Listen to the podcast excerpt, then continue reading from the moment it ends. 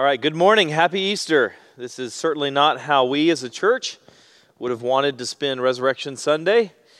I'm an introvert, and even I miss you and long to gather again, but uh, praise Christ for the gift of technology that allows us at least this option of gathering virtually, even as we wait for something better to come, hopefully soon. But in the meantime, this semester, we've been talking about apologetics. We've, we've talked about things like whether or not absolute truth exists and what to think about evolution and how to respond to your crazy uncle's email espousing conspiracy theories like Jesus didn't really rise from the dead, or the idea that the Catholic Church created the Bible to control people, or the church decided what belonged in the Bible at the Council of Nicaea. You might be tempted to think or to just hit reply to all with two words fake news, but it would probably be good for us to have a bit more informed response, not only for our own hearts, but also to help our kids or neighbors as they are confronted by these distortions of the truth. This, I think, is one of the shortfalls, by the way, of the evangelical uh, church over the past century. We haven't done a great job of preparing our kids to go to college, or to read a newspaper, or to watch a show on National Geographic with a particular skeptical bent.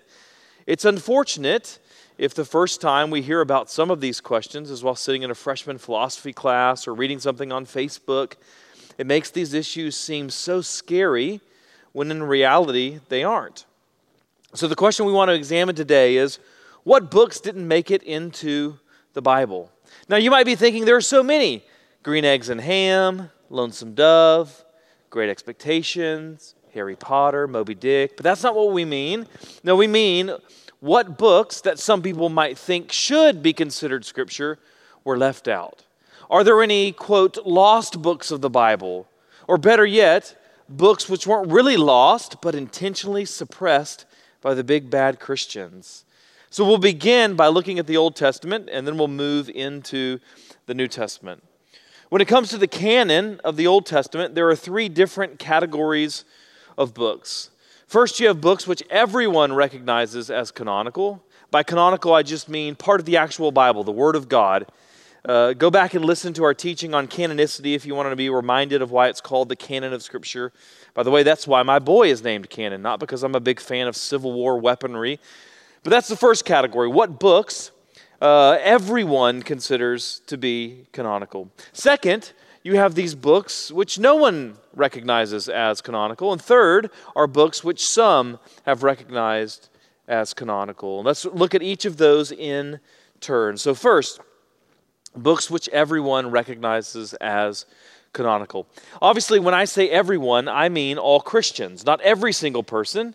It should be evident that your agnostic buddy doesn't believe that any of the Old Testament is canonical. But what Old Testament books do all Christians believe to be part of the canon of Scripture? This would be the 39 books from Genesis to Malachi you have in your ESV or your NASB or your NIV or whatever it might be.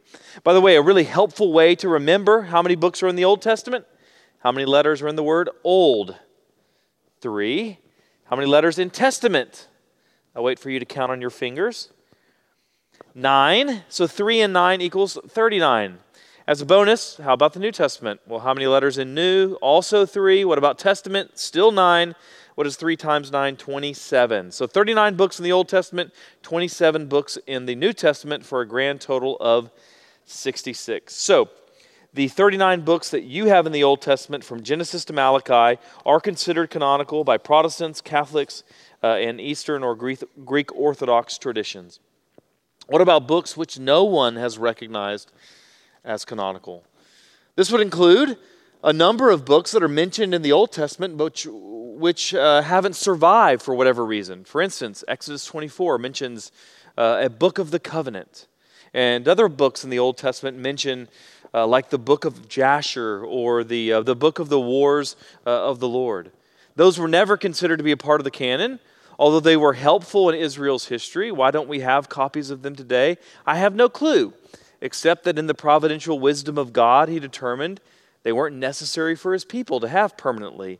Had God desired that we have them, we would have them, but He didn't, so we don't. But the biggest categories, uh, the biggest category of books which have not been recognized as canonical, include what are called pseudepigrapha, which literally means false writing and refers to books that typically bear a false attribution of, uh, of authorship. In other words, these are texts that were written under a false name or a name from someone famous from the past who is not the real author.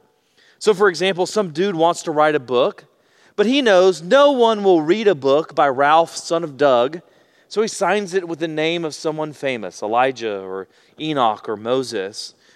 And there's no definitive list for which books are uh, pseudepigraphal. Different scholars put different books into this category, but a few of the uh, more common examples include 1st, 2nd, and 3rd Enoch. If you watch the, the movie Noah, starring uh, Russell Crowe and Hermione Granger, then maybe you wondered where do all those rock monsters come from? Well, 1st Enoch is the answer. In addition to those, you have the Sibylline oracles, 4th Ezra, 2nd and 3rd Baruch, Jubilees, uh, Psalms of Solomon, the Apocalypse of uh, Adam. You also have a book called The Assumption of Moses. And these are all pseudepigraphal, thus, they're never viewed as canonical. There's no branch of Christianity that has ever considered them to be a part of the canon. The first Adam didn't write the Apocalypse of Adam, Moses didn't write the Assumption of Moses, so these are pseudepigraphal. They're false writings. But there is a question that often comes up, in particular regarding uh, Enoch and the assumption of Moses in particular, because the New Testament potentially alludes to both of them in 2 Peter and in the book of Jude. So, does the fact that the New Testament potentially alludes to them or reference them, does that mean that we should treat them as Scripture? And the church has universally said, no, it does not. Well, why not? Well, first off, because the authors themselves don't say that they are Scripture. Whereas, whenever you would have Paul or Peter quote something from Exodus or Psalms, typically what they would say is, as it is written in Scripture, they would explicitly say that the book that they're quoting is Scripture, but neither Jude nor Peter do so. Instead, they at best allude to the book. In fact, nowhere in the entire New Testament is a book referred to as Scripture that is not in our current Old Testament. In addition to that, the fact that the New Testament alludes to Enoch and the Assumption of Moses doesn't mean that those books were considered authoritative and canonical. For the same reason that when Paul quotes from pagan philosophers, that doesn't mean that those books should be considered biblical.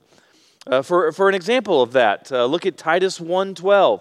One of the Cretans, a prophet of their own, said, Cretans are always liars, evil beasts, and lazy gluttons. Well, there Paul is quoting, most likely, Epimenides, a 6th or 7th uh, century uh, BC Greek philosopher. So the fact that a book is referenced in the New Testament doesn't necessarily mean that it should be included in the Old Testament. But again, you have some books which everyone has considered canonical, 39 books of the Old Testament. You have some books that no one has, including the Old Testament pseudepigrapha. And then you also have books which uh, some groups have con- considered canonical, while others have not.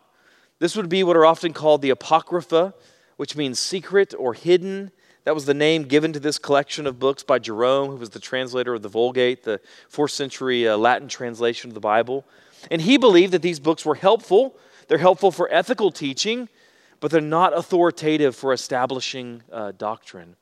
Now, the Roman Catholic Church prefers to call these books deuterocanonical rather than apocryphal. Deuterocanonical means canonized second because the Catholics canonized them much later in history. In fact, they weren't officially canonized until 1546 at the Council of Trent by the Roman Catholic Church, and then only because Protestants were attacking certain teachings that we uh, find in them. More on that uh, here in a second.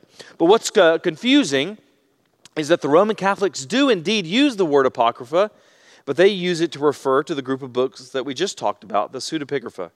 So, Roman Catholic, Greek Orthodox, and Protestants all use the term Apocrypha, but they mean different things. So, it's really, really helpful. But don't blame me, blame the Catholics. Just kidding. Blame the Catholics and the Greek Orthodox. Now, what are the Apocrypha or the Deuterocanonical books? Well, they're a collection of intertestamental books uh, that are books that were written between the close of the Old Testament and the opening of the New Testament. Uh, a collection of intertestamental books, typically regarding Jewish history, that appear in the original Latin translation of the Bible called the Vulgate and in the Greek translation of the Old Testament called the Septuagint. But And this is really important that you recognize this. They do not appear in the Hebrew Bible. What books are included? Again, an exact list depends on who you're talking to.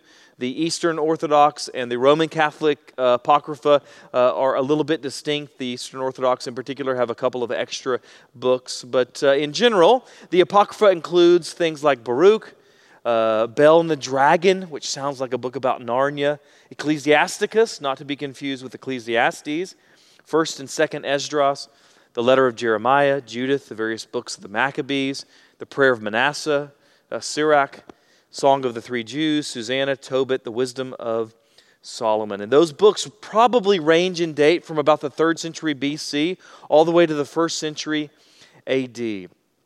And again, the Roman Catholic position and the Eastern Orthodox position for, uh, for many of these books is that they are considered canonical. So in 1546, the Roman Catholics at the, uh, at the Council of Trent said this If anyone receives uh, if anyone receive not as sacred and canonical the said books entire with all their parts, as they have been used to be read in the Catholic Church, and as they are contained in the old Latin Vulgate edition, and knowingly and deliberately con- uh, condemn the traditions aforesaid, let him be anathema.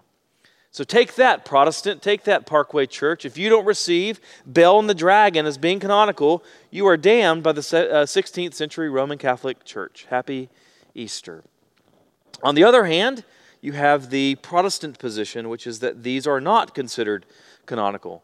Uh, for, for instance, the 39 Articles of the Church of England says, And the other books, as Jerome saith, the church doth read for example of life and instruction of manners, but yet, yet doth uh, it not apply them to establish any doctrine. The Belgic Confession of 1561 the church may certainly read these books and learn from them as far as they agree with the canonical books, but they do not have such power and virtue that one could confirm them, uh, confirm from their testimony any point of faith or of the Christian religion. And then the Westminster Confession of Faith, 1647, the books commonly called Apocrypha, not being of divine inspiration, are no part of the canon of Scripture, and therefore are of no authority in the church of God, nor to be anywise, uh, uh, otherwise approved or made use of than any other human writings. So, why don't we Protestants recognize their authority or consider them canonical? It's a great question. There's at least six different uh, reasons. There's a, a lot more than that, but at least six of them. Number one, it wasn't a part of the original Hebrew Bible. We mentioned that before. Jews had an existing Old Testament. They called it the Bible, and it didn't include the Apocrypha. In fact, they thought that the idea of Scripture being written during this intertestamental uh, time would not have made any sense since the prophetic office was no longer functioning. Uh, Josephus says this From Artaxerxes to our own time, the complete history has been written but has not been deemed worthy of equal credit with the earlier records because of the failure of the exact succession of the prophets. Or the Babylonian Talmud says, after the latter prophets, Haggai, Zechariah, and Malachi had died, the Holy Spirit departed from Israel. So early Jews did not accept them as being part of their Bible. That's the first reason. The second reason uh, is that the apocryphal books are never said to have divine authority from any biblical author. No New Testament author quotes from the Apocrypha and calls it Scripture. Number three, it has historical, geographical, and theological errors. For example, the book of Judith says that Nebuchadnezzar was king over Assyria, when in reality he was king over Babylon. Tobit teaches justification by works, specifically paying alms. The wisdom of Solomon has God creating the universe from pre existing matter rather than from nothing. The book of Sirach, 42:14 says, A man's wickedness is better than a woman's goodness.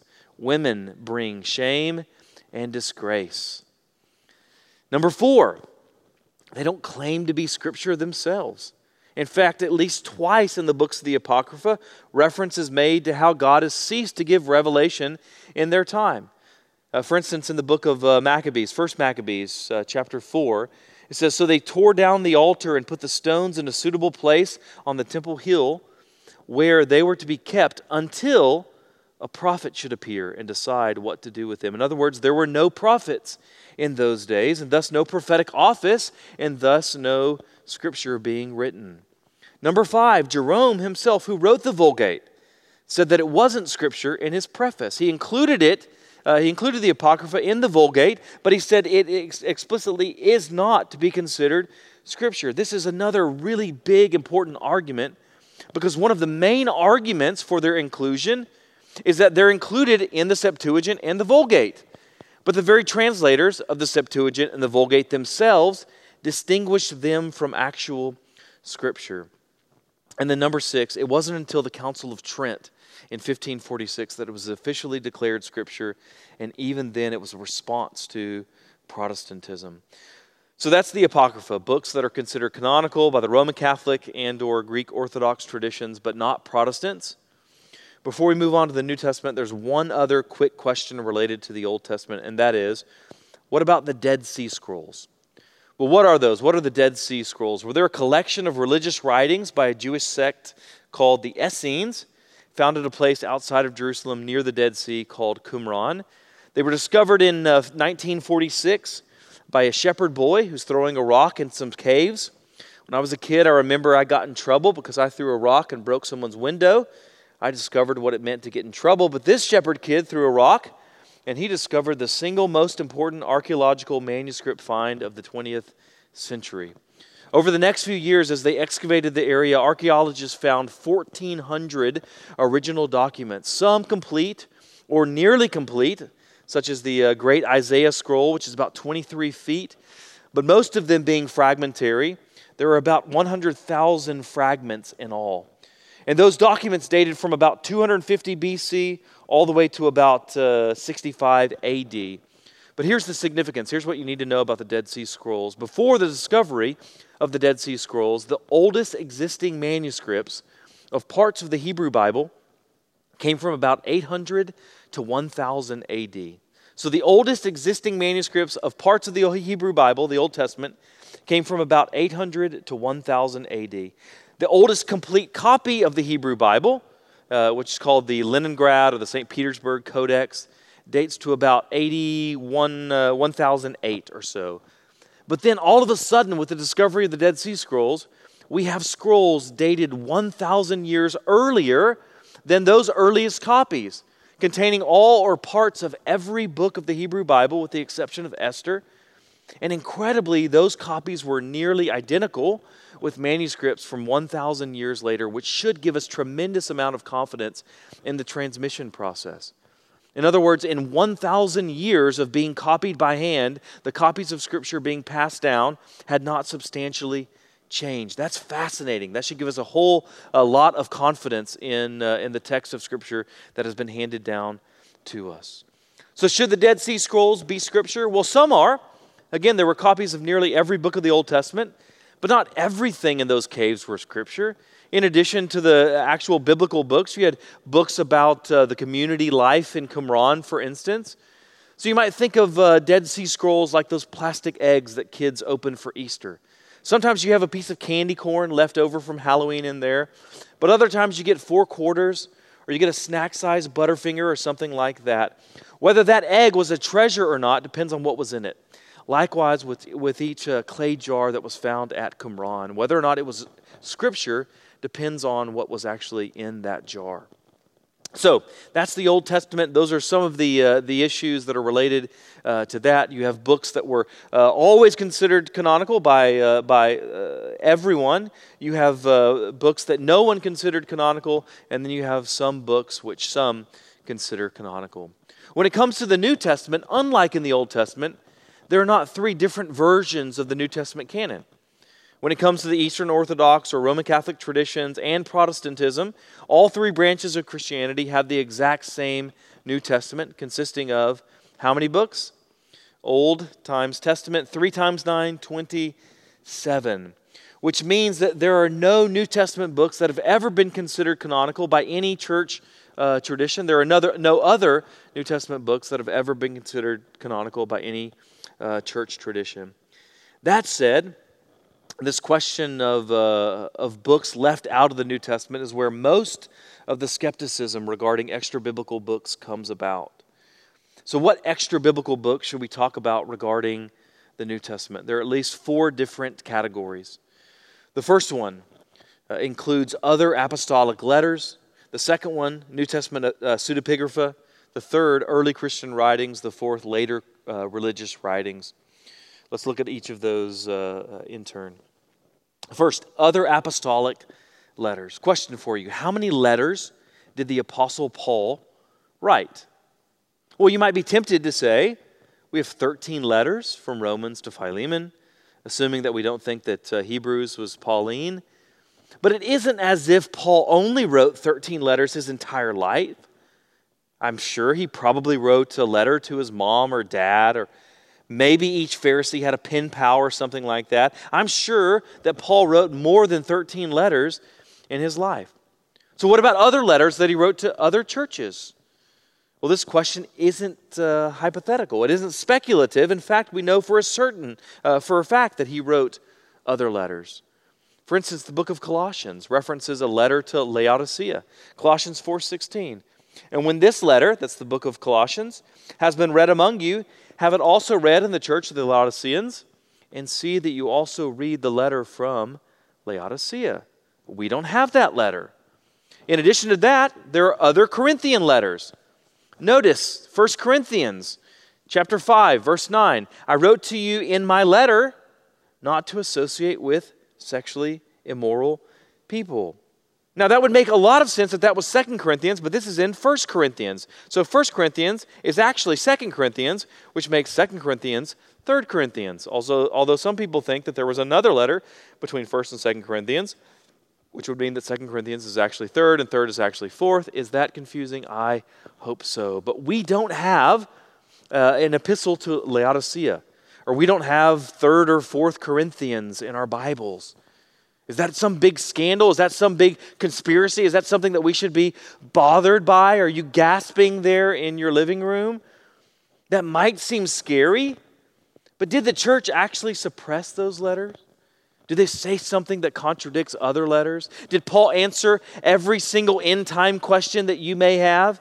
The fact is, I don't know. We could come up with all kinds of conspiracy theories, but they all just rely on arguments from silence. All we know is that Paul wrote other letters that aren't in our Bible today. Why not? Why aren't they there? Again, I don't know. Maybe the original manuscript never made it to its intended target. Maybe it did, but it was accidentally destroyed in a fire. Or maybe it was intentionally destroyed by Jews or Romans as they persecuted the early church. But at the end of the day, here's what I want you to know it honestly doesn't matter. It doesn't matter if there were 60 letters written to, uh, uh, to Corinth. The doctrine of canonicity doesn't mean that every single letter that an apostle wrote was inspired. If so, that would mean that Paul's letters to his mom should be in the Bible. So that's not what canonicity means. That's not what inspiration means. Rather, it means that some of the letters that they wrote were inspired, and that all of those letters which were inspired were also canonized. How did the church know which to canonize? That's a complicated issue. Go and listen to our teaching on canonicity.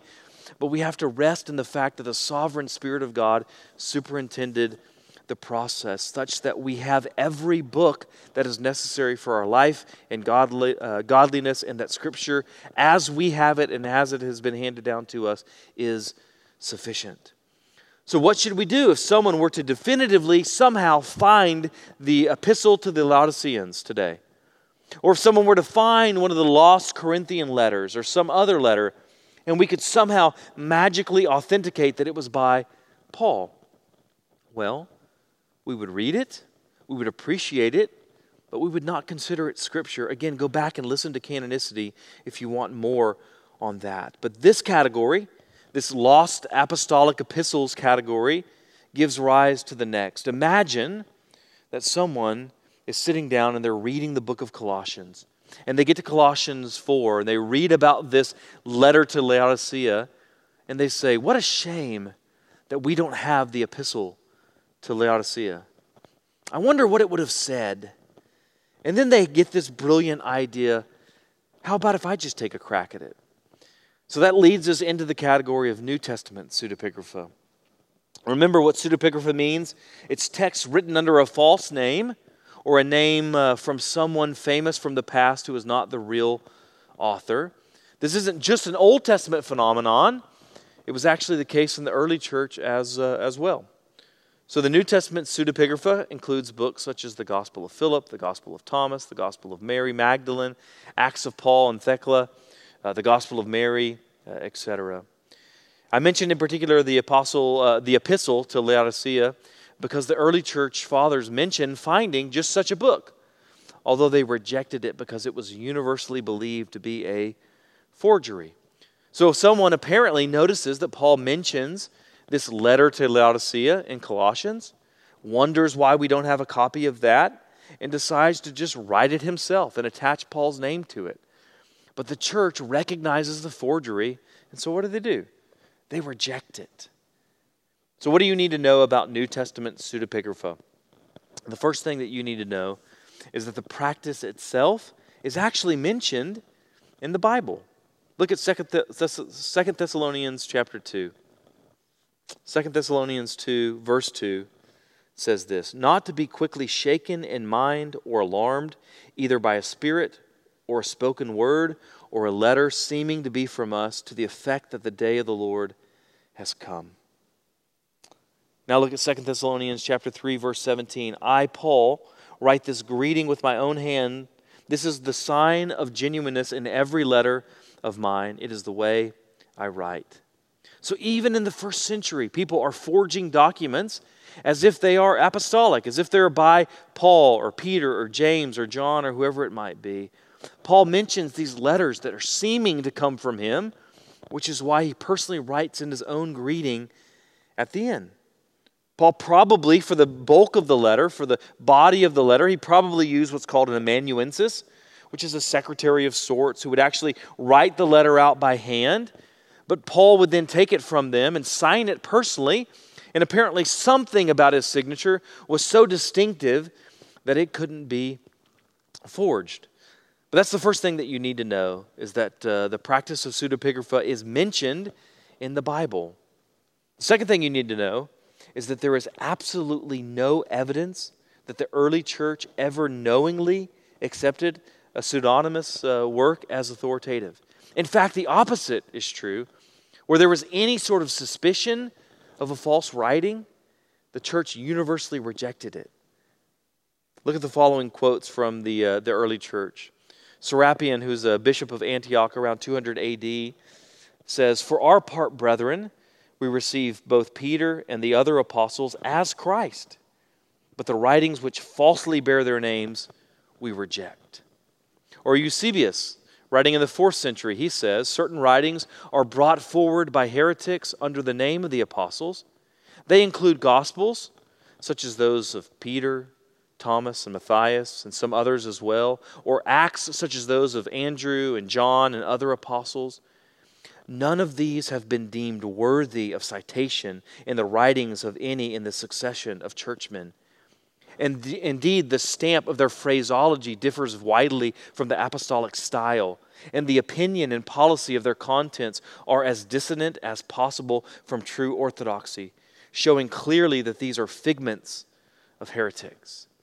Therefore, they are not to be reckoned even among spurious books, but should be shunned as altogether wrong and impious. So, E. Earl Ellis says this In the patristic church, uh, apostolic pseudepigrapha, when discovered, were excluded from the church's canon. This applied whether or not pseudepigrapha were uh, orthodox or heretical. In other words, it didn't matter if the document contained, contained these grave heretical errors to the early church. Why not? Because the very fact that it was pseudepigraphal was an error. According to the early church, they would say if a letter starts out Paul, an apostle of Jesus Christ, and it was indeed not by the apostle Paul, then that undermines the very nature and character of Scripture itself, because Scripture is inerrant. And so the very fact that it was uh, uh, a forgery, the very fact that it was pseudepigraphal itself would uh, have uh, made it worthy of being rejected from the canon of Scripture. So, why aren't pseudepigraphal books included? Because they were forgeries and lies, and thus unworthy of recognition as inspired documents that were by nature authoritative and inerrant. By the way, this argument also implies that we should have great confidence that when a book bears Paul's name, it's authentic.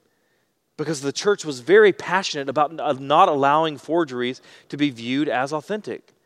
Speaking of New Testament books such as 1 Timothy or Ephesians that liberal scholars say weren't written by, the, uh, by Paul, the ESV Study Bible says this It is prob- uh, problematic to argue that these works were written under a false name since the early church clearly excluded from the apostolic canon any works they thought to be pseudonymous. While critics point to the common practice of uh, pseudonymous writings in the ancient world, they usually fail to point out that this practice, though common in the culture, was not common in personal letters and was categorically rejected by the early church. And there's a couple of uh, places that it mentions there. Eusebius wrote that when it was discovered that a church elder had composed such a work, the Acts of Paul, which included a purported uh, Pauline letter, 3 Corinthians, the offending elder was removed from his office. So, accepting as scripture letters that lie about their origin is also a significant ethical problem. Thus, there is a good basis for affirming the straightforward claim of these letters as authentically written by Paul. So, understanding the church's awareness of forgeries and categorical rejection of them not only helps us to have confidence in the writings in the New Testament that purport to be by an apostle, but also help us to understand why other books that claim to be by an apostle were not included in the canon of Scripture. Speaking of other books, a significant number of such pseudepigraphal works are what are called Gnostic Gospels. What are the Gnostic Gospels? They're a collection of books that were found uh, beginning in 1945 at Nag Hammadi in Egypt. Uh, a number of ancient documents uh, were found there, and they were deemed the Gnostic Gospels. And ever since then, people have been intrigued by the subject and the idea of some sort of grand conspiracy in early Christianity, especially in the past 30 years with books and movies like The Da Vinci Code, which promotes this idea of an alternate Christianity in the early church. Whereas traditional Christianity, Orthodox Christianity, the Christianity that we see in our churches today, was dogmatic and intolerant and elitist and mean spirited. On the other hand, Gnosticism was open minded and all welcoming and tolerant and loving. Well, the problem with that reconstruction is that just about every part of it is wrong. Where to begin? Well, first, Gnostic Gospels weren't suppressed by the early church. That's a big oops. How do we know that they weren't stifled in some big conspiracy? Because they didn't even exist at the time. All of the so called Gnostic Gospels were written well after the death of the last apostle. Remember, we're talking about these under the section on pseudepigrapha. So the gospel, the Gnostic Gospel of Thomas, wasn't written by Thomas. The Gnostic Gospel of Judas wasn't written by Judas. Remember that whole suicide thing? It's kind of hard to write a gospel when you're dead. So, the Gospel of uh, Philip, for example, has been dated to the fourth century. The Gospel of Barnabas from the 16th century was written in Spanish and Italian. In fact, the very earliest of the Gnostic Gospels has been dated to uh, around the mid second century, nearly 100 years after most of the New Testament documents were written, and half a century after the last of the books were written. So, why aren't the Gnostic Gospels included in the New Testament? Among other reasons, because they didn't even exist at the time that the books of the New Testament were first circulating. Claiming that the early church suppressed those by leaving them out of the Bible is like saying that George Washington suppressed George Bush by not choosing him as his vice president. The timeline doesn't add up. Second thing you need to know about uh, the Gnostic Gospels is that they were never accepted by the church. There was no power struggle between Gnostics and traditionalists for dominancy. Quite simply, Gnostic teachings were known within the early church and categorically and universally rejected. For example, uh, Irenaeus wrote against Gnosticism uh, as early as the second century. Third, and most important for understanding why this was no grand conspiracy, the Gnostic Gospels don't just present alternative accounts of Jesus, but actually heretical teachings that portray an entirely different Jesus and an entirely different gospel. For instance, the Jesus of the Gnostic Gospels, he wasn't human. He didn't actually die on a cross or rise from the dead. I'm not sure if you realize this, but that's a pretty important distinction. That's not two Christians arguing over millennial theories whether or not Jesus died for your sins and rose from the dead is a pretty big deal to Christians. So let me give you a couple of other examples of this. First, from the Gospel of Thomas. It has this encouraging Easter message where Jesus uh, uh, is talking to Simon Peter. Simon Peter said to him, Let Mary leave us, for women are not worthy of life. Now, uh, Simon Peter in the gospel says some crazy things. So maybe you think Jesus is about to tear into him. Remember when Jesus says, Get behind me, Satan? But in the gospel of Thomas, Jesus instead says, I myself shall lead her in order to make her male, so that, so that she too may become a living spirit resembling you males. For every woman who will make herself male will enter the kingdom of heaven. Remember how some people like to talk about how inclusive and open minded the Gnostics were? Next time someone tells you that, just quote that to them. Gnostic Jesus is so inclusive that he includes females who everyone knows are inferior to men. In the Gospel of Judas, Jesus tells Judas, You will exceed all of them, for you will sacrifice the man that clothes me. Who is the hero in the Gospel of Judas? Judas. He's the best of all of the disciples. He doesn't betray Jesus, he's actually in on it from the beginning.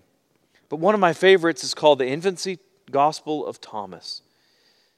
You know all that stuff from after Jesus is born until he shows up on the scene calling people to repentance? You ever wonder what Jesus was doing? You have in the Gospels uh, not much that actually covers Jesus' childhood.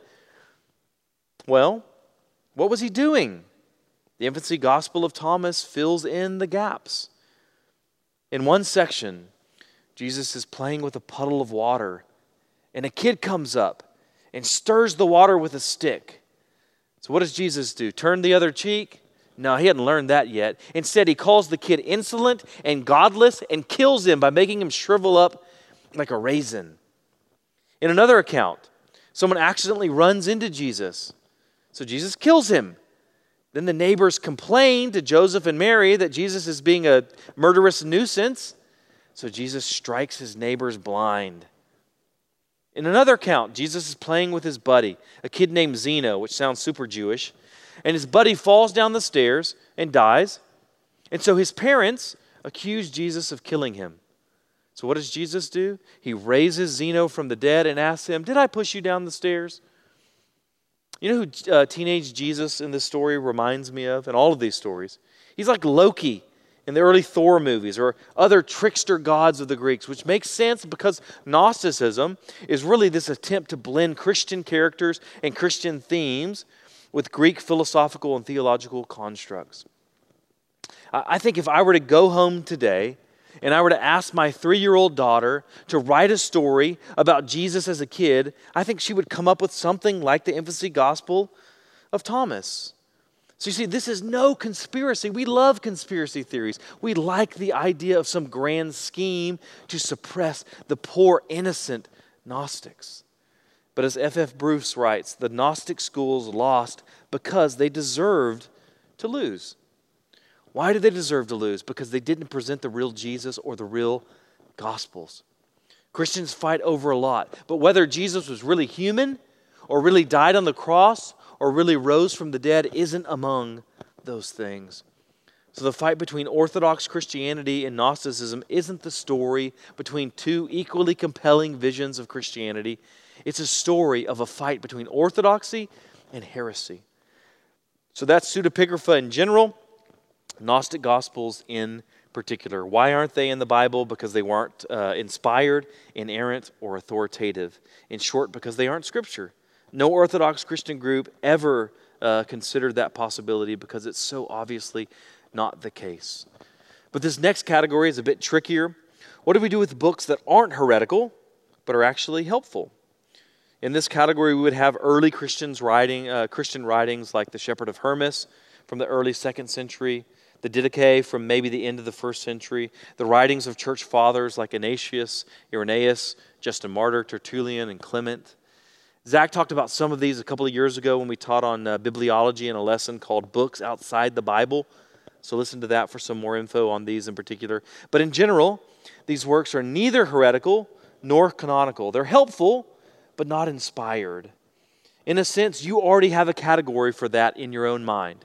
Every time you pick up a commentary, every time you read the notes in the ESV Study Bible, anytime you read a book by John Piper or J.I. Packer or Calvin or somebody like that, they're edifying, they're encouraging, they're helpful, they're generally orthodox, but not inspired, not inerrant, and therefore not canonical. In general, the, the church had a few key attributes that they looked for in assessing whether or not a work was canonical, or, and included things like apostolicity. Is there a reasonable belief that the letter was by an apostle or connected to, uh, to someone in close proximity to an apostle? And universality is a work being used throughout the entire church, or is it just a book that's only being used in one particular church or one particular area? In orthodoxy, does a, uh, does a work promote the true Jesus and the true gospel? Now, these criteria were helpful, but at the same time, it might be a little bit misleading because you might then be tempted to think that the church just chose which books were and were not Scripture, when in reality, what we see historically and theologically is that Scripture kind of imposed itself on the church. It wasn't so much a process of choosing the canon as recognizing the canon. Rather than crediting the church with dis- discovering which books were Scripture, we should instead credit the Spirit, who not only inspired the Scripture, but superintended the process of canonization, gave wisdom to the early church, as Jesus says, My sheep hear my voice. So early non apostolic Christian writings were helpful. They were encouraging. If you have a chance to read them, I would encourage you to do so, but not as Scripture because they aren't inspired or inerrant. One last category what about later religious writings? This would include the writings of other religions that borrow from uh, Christianity and Judaism, such as the Quran, which was written in about the 600s, or the religious writings of cults, such as uh, the Book of Mormon for the Latter day Saints, the New World Translation of the Bible by Jehovah's Witnesses, Science and Health by May, uh, Mary Baker Eddy and the Christian Science Movement, or Dianetics by L. Ron Hubbard in Scientology also known as the Testament of Travolta or the Tom Cruise canon. What do you need to know about all of these sorts of books? Well, obviously, all of these were written well after the Bible. And in addition to that, all of them actually contradict the Bible. We're going to talk about a number of those contradictions uh, later this semester as we consider world religions and cults. But when it comes to their religious writings, are they inspired? No. Are they helpful? Well, it depends on what you mean by that. They're historically helpful in understanding these groups. Perhaps for apologetics purposes, it's helpful to have read the material of the group that you're uh, talking to. But for the purpose of life and godliness, they're irrelevant, given that the Bible itself is sufficient. So there you have it. What should we think about extra biblical books, including the Apocrypha and Pseudepigrapha, like the Gnostic Gospels? What should we think of later religious works? Is there some big conspiracy? That's certainly what you might read on the internet, but once you pull back the curtain, once you get behind the smoke and the flash of such claims, you realize it's really much ado about nothing. There are some difficult questions that Christians face when it comes to the canon and the historical process of recognizing which books bore the stamp of authenticity. But all of those questions have really good answers if we're willing to dig down deep into good arguments. If we can help in that process, please let us know. Church, we love you. We miss you uh, in this season during this pandemic. Thanks for listening today. Let's uh, pray. Father, I thank you for your word. We confess that man doesn't live by bread alone, but by every word that proceeds from your mouth. So I confess that I want to treasure it. I want our people to long for your word and to cherish your word and to study it and to ponder it and meditate on it. May you give us an increased love for and trust in your inspired, inerrant, infallible, authoritative, and sufficient Scripture. And in it, may we have eyes to see and ears to hear the glory of your resurrected Son. We ask this because you're a good Father and you give good gifts, even in the midst of this global pandemic. So we ask for hope and courage and joy and sanctification in Christ's name. Amen.